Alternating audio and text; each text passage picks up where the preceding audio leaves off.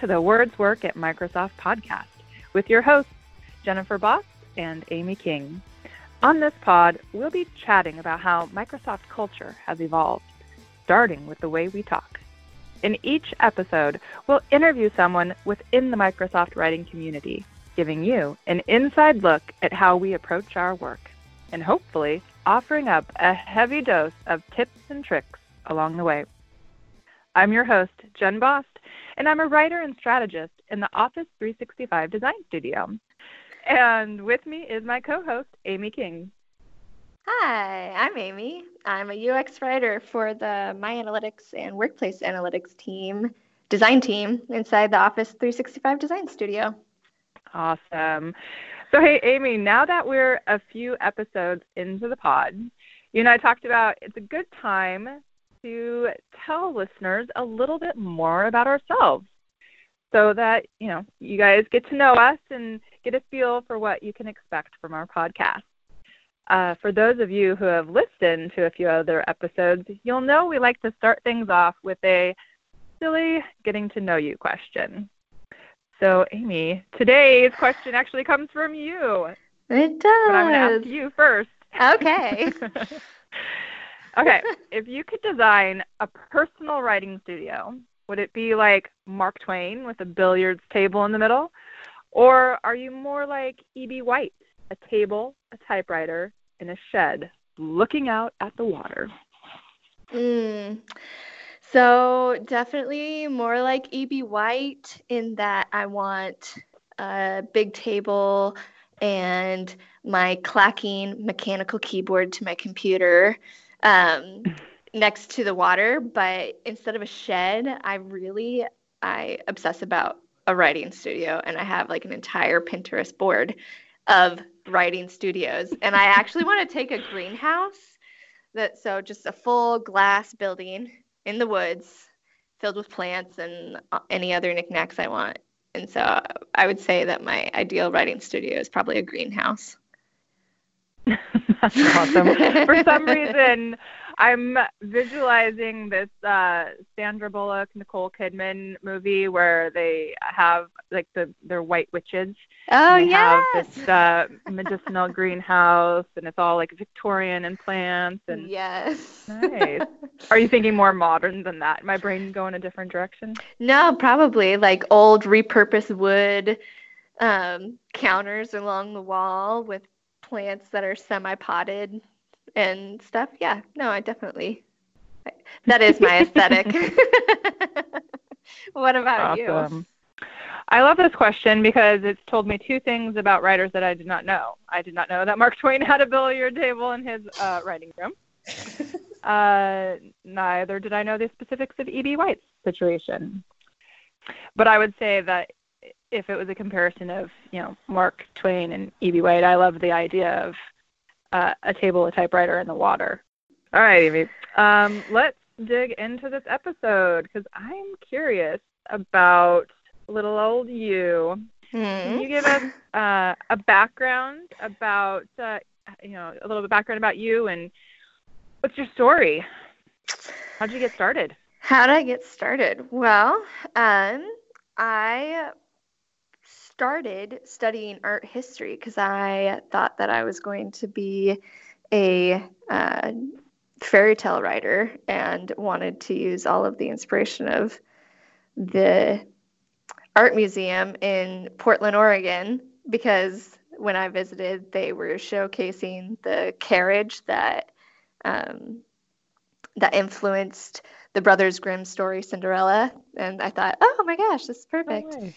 Yeah, and so that was my senior year of high school, and so I went and I decided to study art history. Um, and then I graduated in 2010, and according to Forbes, art history was the least likely hireable position to have in the United States for that year. Awesome. So, so I um, I had a work study job over at University of Washington with the Social Development Research Group, and I was their assistant admin. And then the longer I worked there, I started to get to do quality control, contacting all of their um, study participants, and then doing all the data entry. And by proxy, was just kind of absorbing all this information about human behavior. And then that kind of transitioned into being a nanny because um, grant funding kind of limited the group and they had to cut some positions. And so I uh, started working with um, kids again, which is how I paid for college, and ended up getting to work with kids on the autistic spectrum and with behavior disorders, and um, and through that. Uh, started working with some behavior specialists, and that led me to dipping my toes into the behavior modification pool. Um, if you're unfamiliar with the term behavior modification, the gist is basically um, through positive reinforcement and natural consequences, you can reform a person's behavior patterns. And in this case, it was children with unsafe and aggressive behaviors.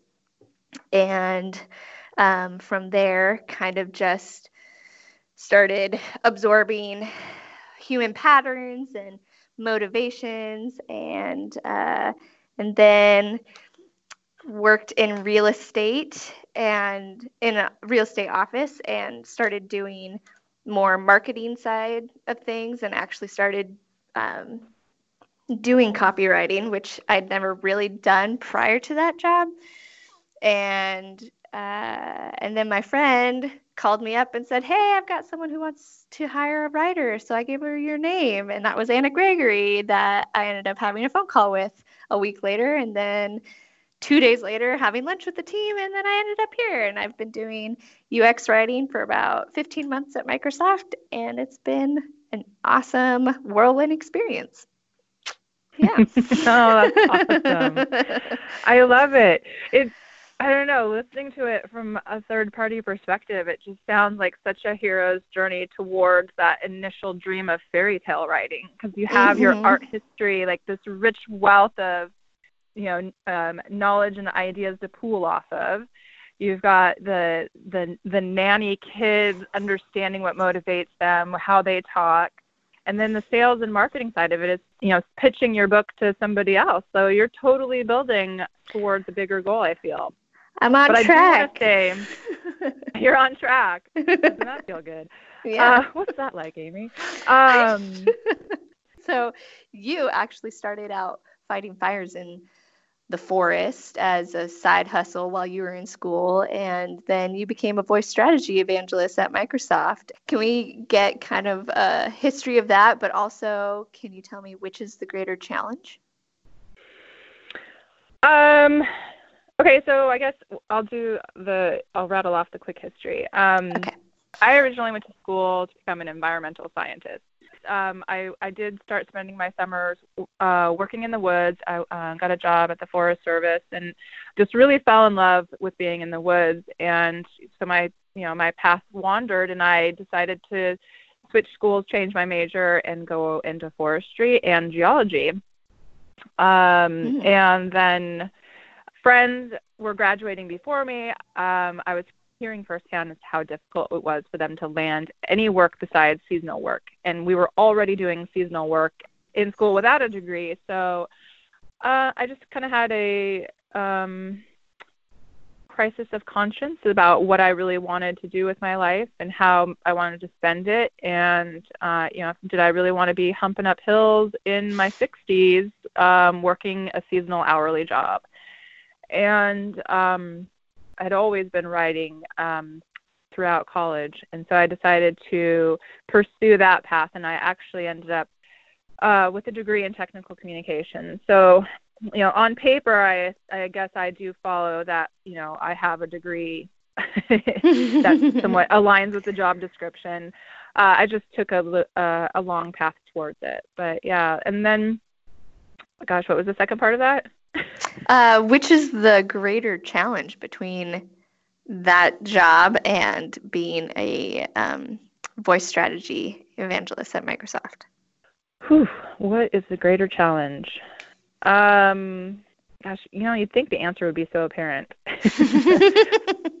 but, you know, let's see don't know. I kind of maybe it's just because I those memories are in my memories and they don't feel as visceral, and I'm I'm in the heat of it right now. But I'd say that you know the, I think voice strategy is a bigger challenge, and I'm going to say that because at least with this is going to sound maybe a little cynical, but at least with the wildfire, you know, the need for a firefighter is apparent to folks because uh, they want to mm-hmm. save their mm-hmm. property. Uh, they know you know how to do the job. Uh, they don't want to do it, and um, and there's authority there. But voice strategy is kind of a new role inside of our organization. Um, and you know, although we're trying to inspire and and um, create great work, it, some people might see it as we're coming in and challenging them and challenging their processes, and that's just part of the change. But it is it, it's exhausting because it's not just that you're doing the job that you were hired to do, but you're also literally convincing the people to let you do it. Um, um, so great, yeah. Gosh, I guess that's a little bit about how we got started. let's talk about the work we actually do here. I touched on it a little bit, but um, mm-hmm. I, I guess I would say that parallelism is we work inside of a design studio and we know that there are different types of designers. Not everyone does the exact same job. There are visual designers, UX designers, illustrators, you know, motion animators. Um, and there are actually, I believe, different types of writers, different specialties. And Amy, can you, since your role is UX writer for the My Analytics and Workplace Analytics teams, can you tell us about what a UX writer does? Yeah. Um, ideally, a UX writer will shape the content experience and create a connection between product function and user needs and emotions. That includes copywriting for the product's interface, but it's also a piece of the design. It's coming at the very beginning and um, helping to drive the the purpose and point of a function. It's not just, um, oh, you have a button here. Let me write the string for that button. Or um, here's a tooltip. It's actually thinking about it holistically and uh, thinking about the user's emotional state and trying to tap into the empathy that um, maybe I'm biased here, but I'm going to generalize and say writers have to have that empathy in order to um, communicate effectively to a wide variety of users. And so it's taking a, a greater step towards actual design of content and it's a more holistic approach to copywriting, I think, is what I would say my experience as a UX writer has been. Yeah, absolutely. I think there's there's a, a, definitely a distinct difference between how maybe this work had been done in the past, where um, teams might actually draft their their in product copy by themselves, and then maybe there'd be an editor on the team, and the editor would then kind of um, polish up their thinking but not really challenging that thinking. And yeah. the importance of having a writer working lockstep with the team in designing is that it is information architecture, uh, and that's what writers are specialists in. So it's not just even, uh, you know, the first part of the job isn't in the words that you say exactly, it's in the ideas that are being conveyed and making sure that it's in a kind of very succinct and um, seamless way. And then it becomes the nuance of language um, and how how you say something and how you make someone feel are just as important. Yeah, for sure.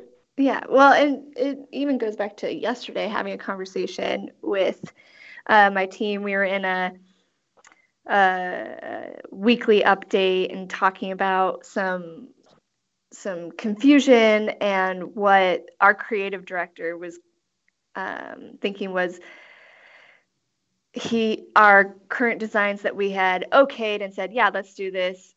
Upon further thinking realized you know this is really confusing and we're having to um, bring in copy to explain the functionality. And so it's it's bringing in the UX writer to and the design team and the the engineers to discuss holistically how the experience works. And oh if we are having to rely heavily on writing in order to get the user to understand the function then maybe we need to reassess how we actually apply the function of the product. And um, so that's ideally what a ux writer does and how the process works it's everybody together um, challenging our whys and um, asking questions and coming up together with a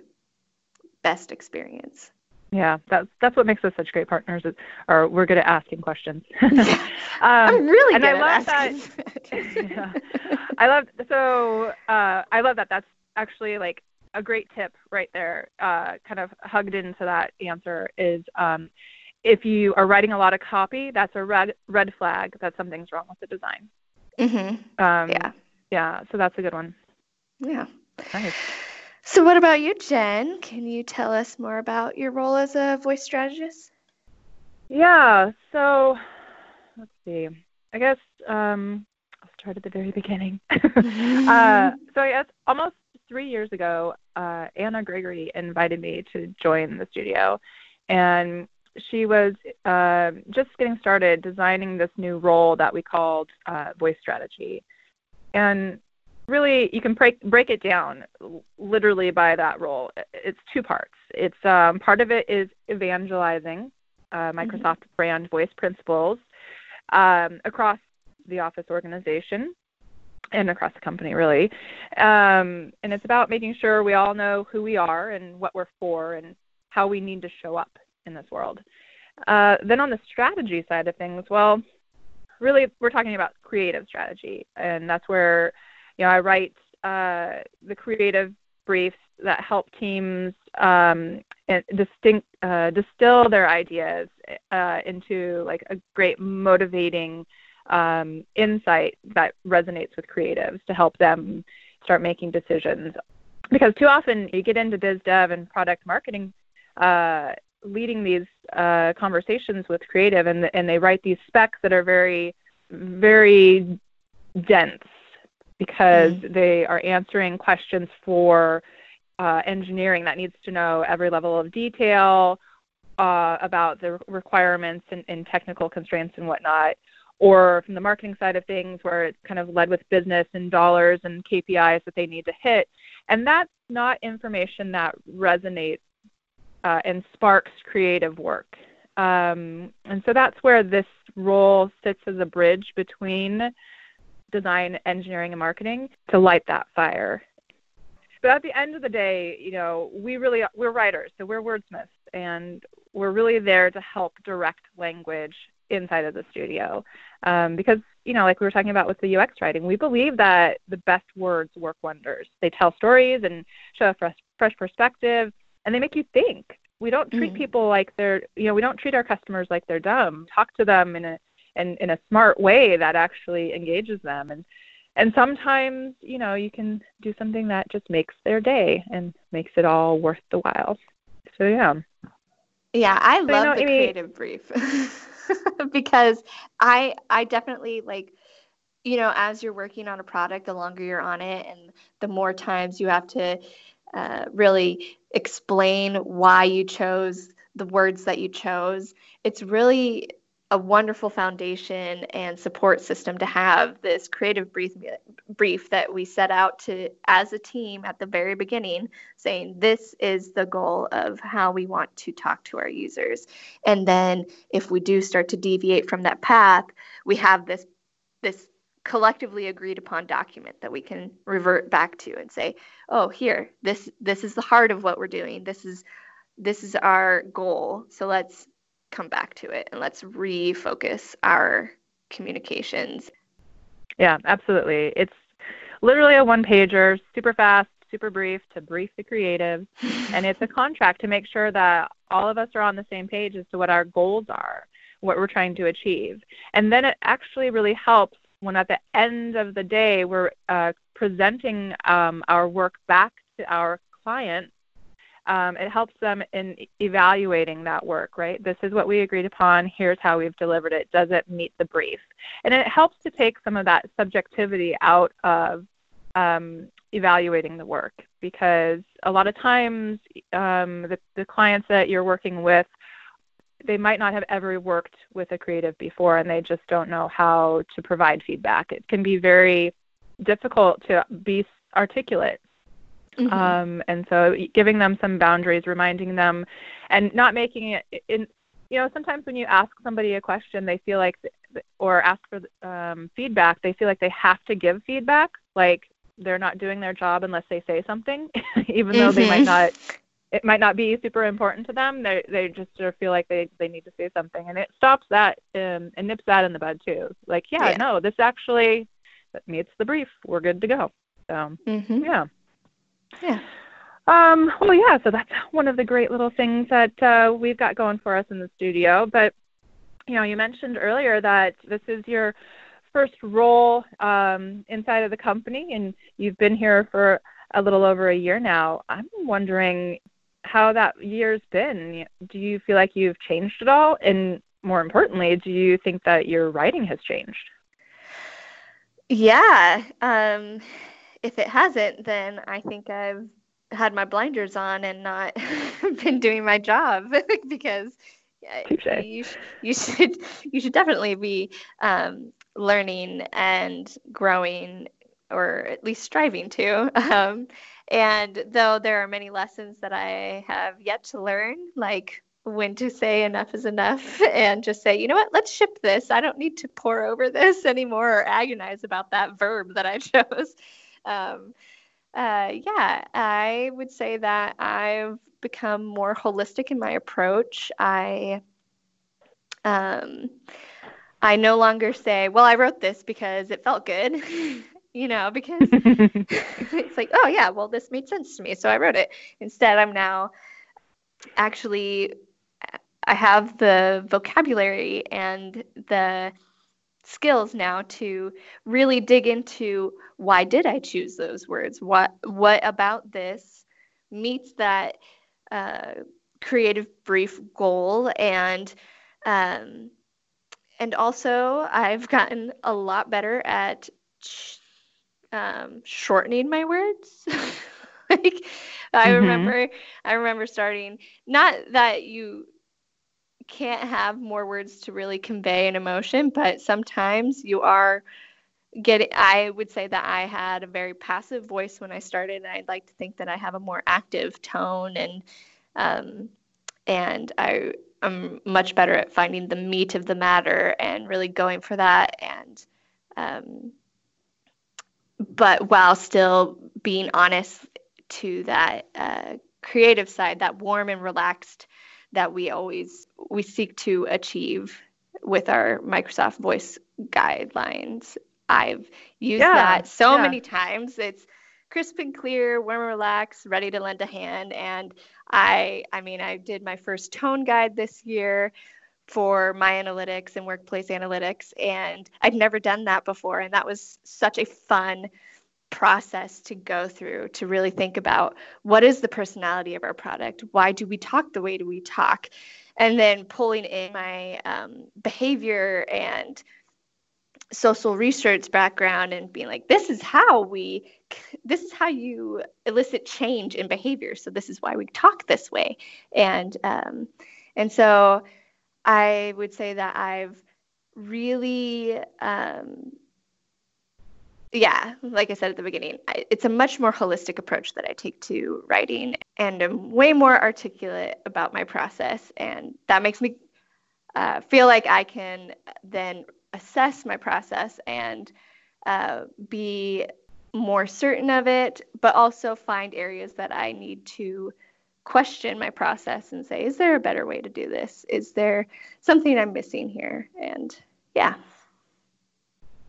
Yeah, I really like those voice principles as well. Um, like you were saying with process and, and, and learning foundation, I like to use those voice principles as like a checklist.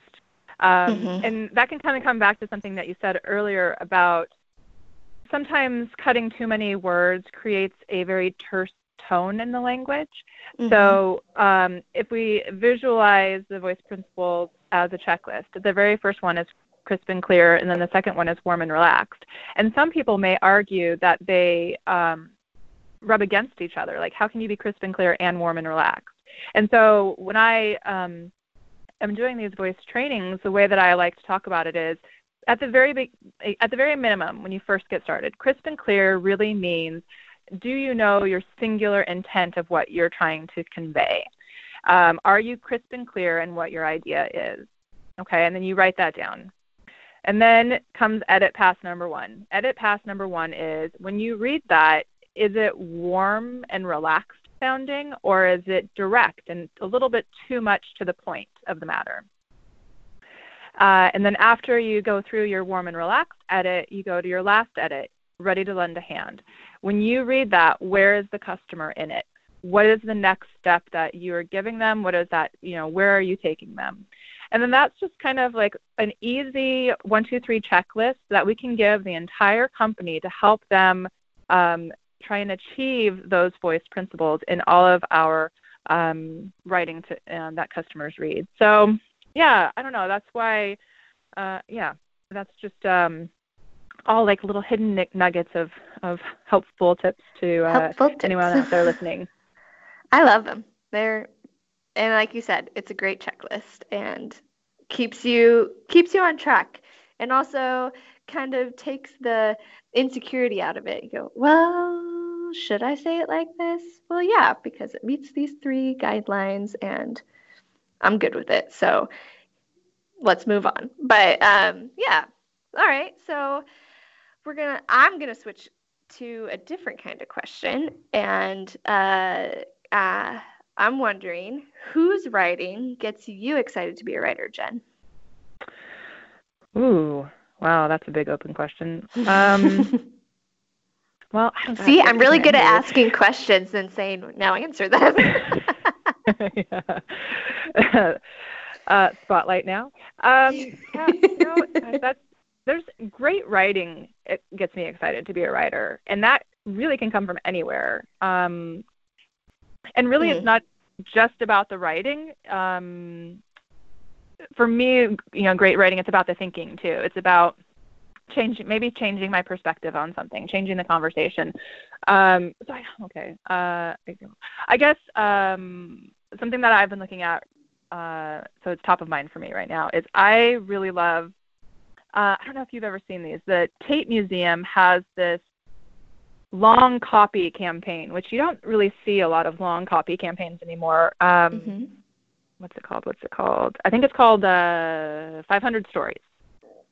I think. Don't don't quote me on that.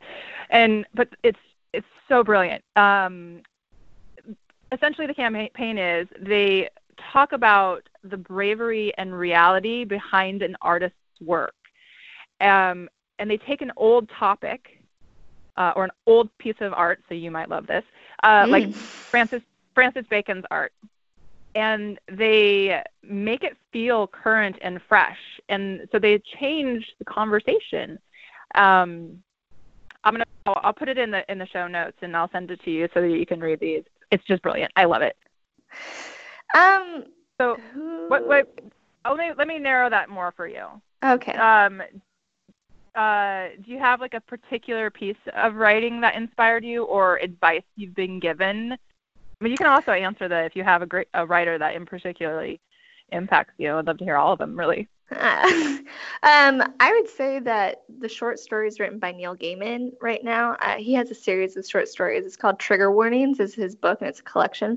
Um, that made me rethink a lot of my personal writing. But in regards to um, uh, advice that I'd been given this year. It actually came from you and Anna, and that was um, I think you have a a PowerPoint presentation that you do how to get how to um, how to give good feedback or how to what is it called? How evaluating creative work. How to evaluate creative work. Yeah and and so I was flipping through that one time you sent me, and I was like, oh man, this is brilliant. I need to do this. And what it was was essentially teaching your non-writing partners how to be good par- partners, and it was um, outlining your goals and asking for the feedback that you're wanting. And so it's not just an ambiguous, hey, let me know what you think of this, or let me know if it doesn't work. It's literally, this is what I've written. This is why I, ha- I have written it. This is how it maps to our content goals. And I need feedback on if you think it doesn't map to that or if you think it's unclear how it achieves those goals and it's it's guiding your partners to make you a better writer even though they aren't necessarily writers and might not have the vocabulary or the understanding that at least for me i take for granted like oh i understand why this works. So um, that was the biggest life-saving piece of advice i'd had because I was going into these reviews for my copy and I was like, I don't I don't understand why they don't get it. and I don't understand why we're talking about this word and why did we bring the thesaurus out? I don't understand.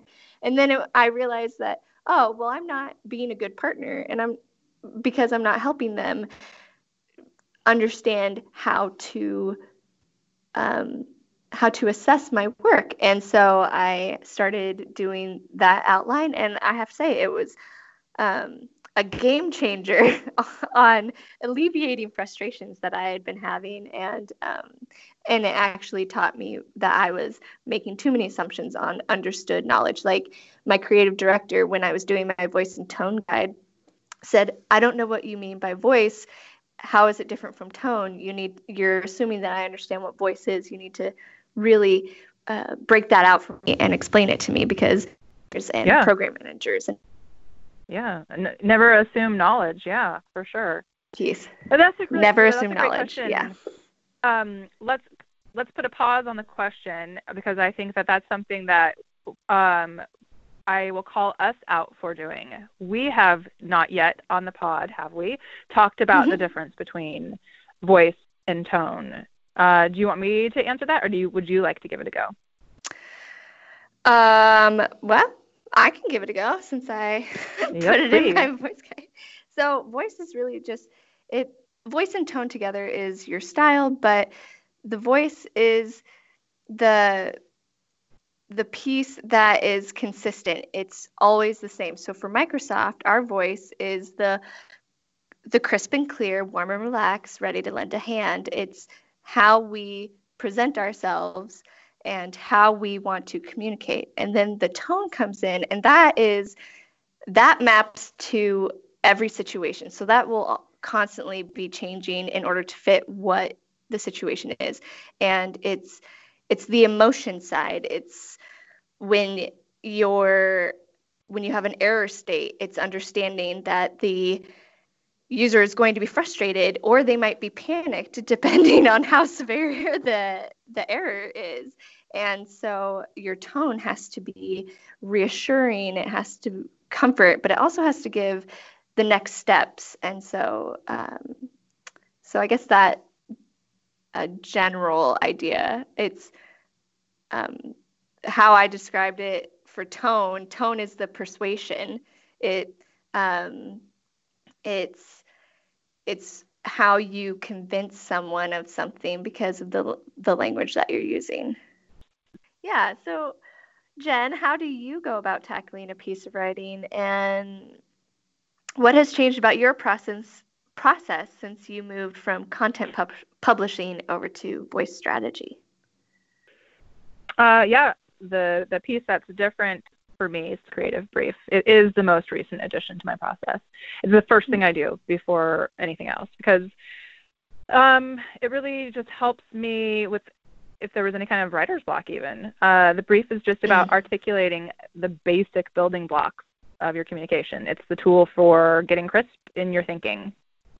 Um, and then aligning everyone on that and then digging into the creative work because um, you don't want to rush into solving a problem unless you know what the problem is uh, and it's, it's that's easy to do it's easy to just start solving and less questioning the why do i need to solve it and what exactly am i solving so yeah that's i'd say the brief is definitely my my biggest change in process Mm-hmm.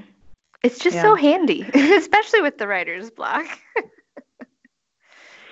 yeah. Well, so there we go. Our brief for this particular episode was to get to know us and what we do, and I think we nailed it.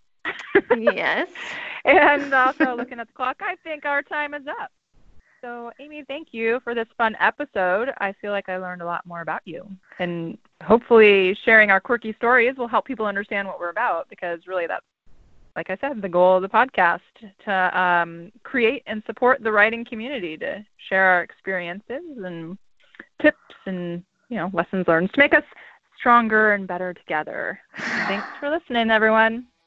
If you like the show, don't forget to leave a rating on iTunes. Your review will help others find us. You can also head to our blog at wordsworkpodcast.com. Leave us comments on the blog post for this episode. Thanks!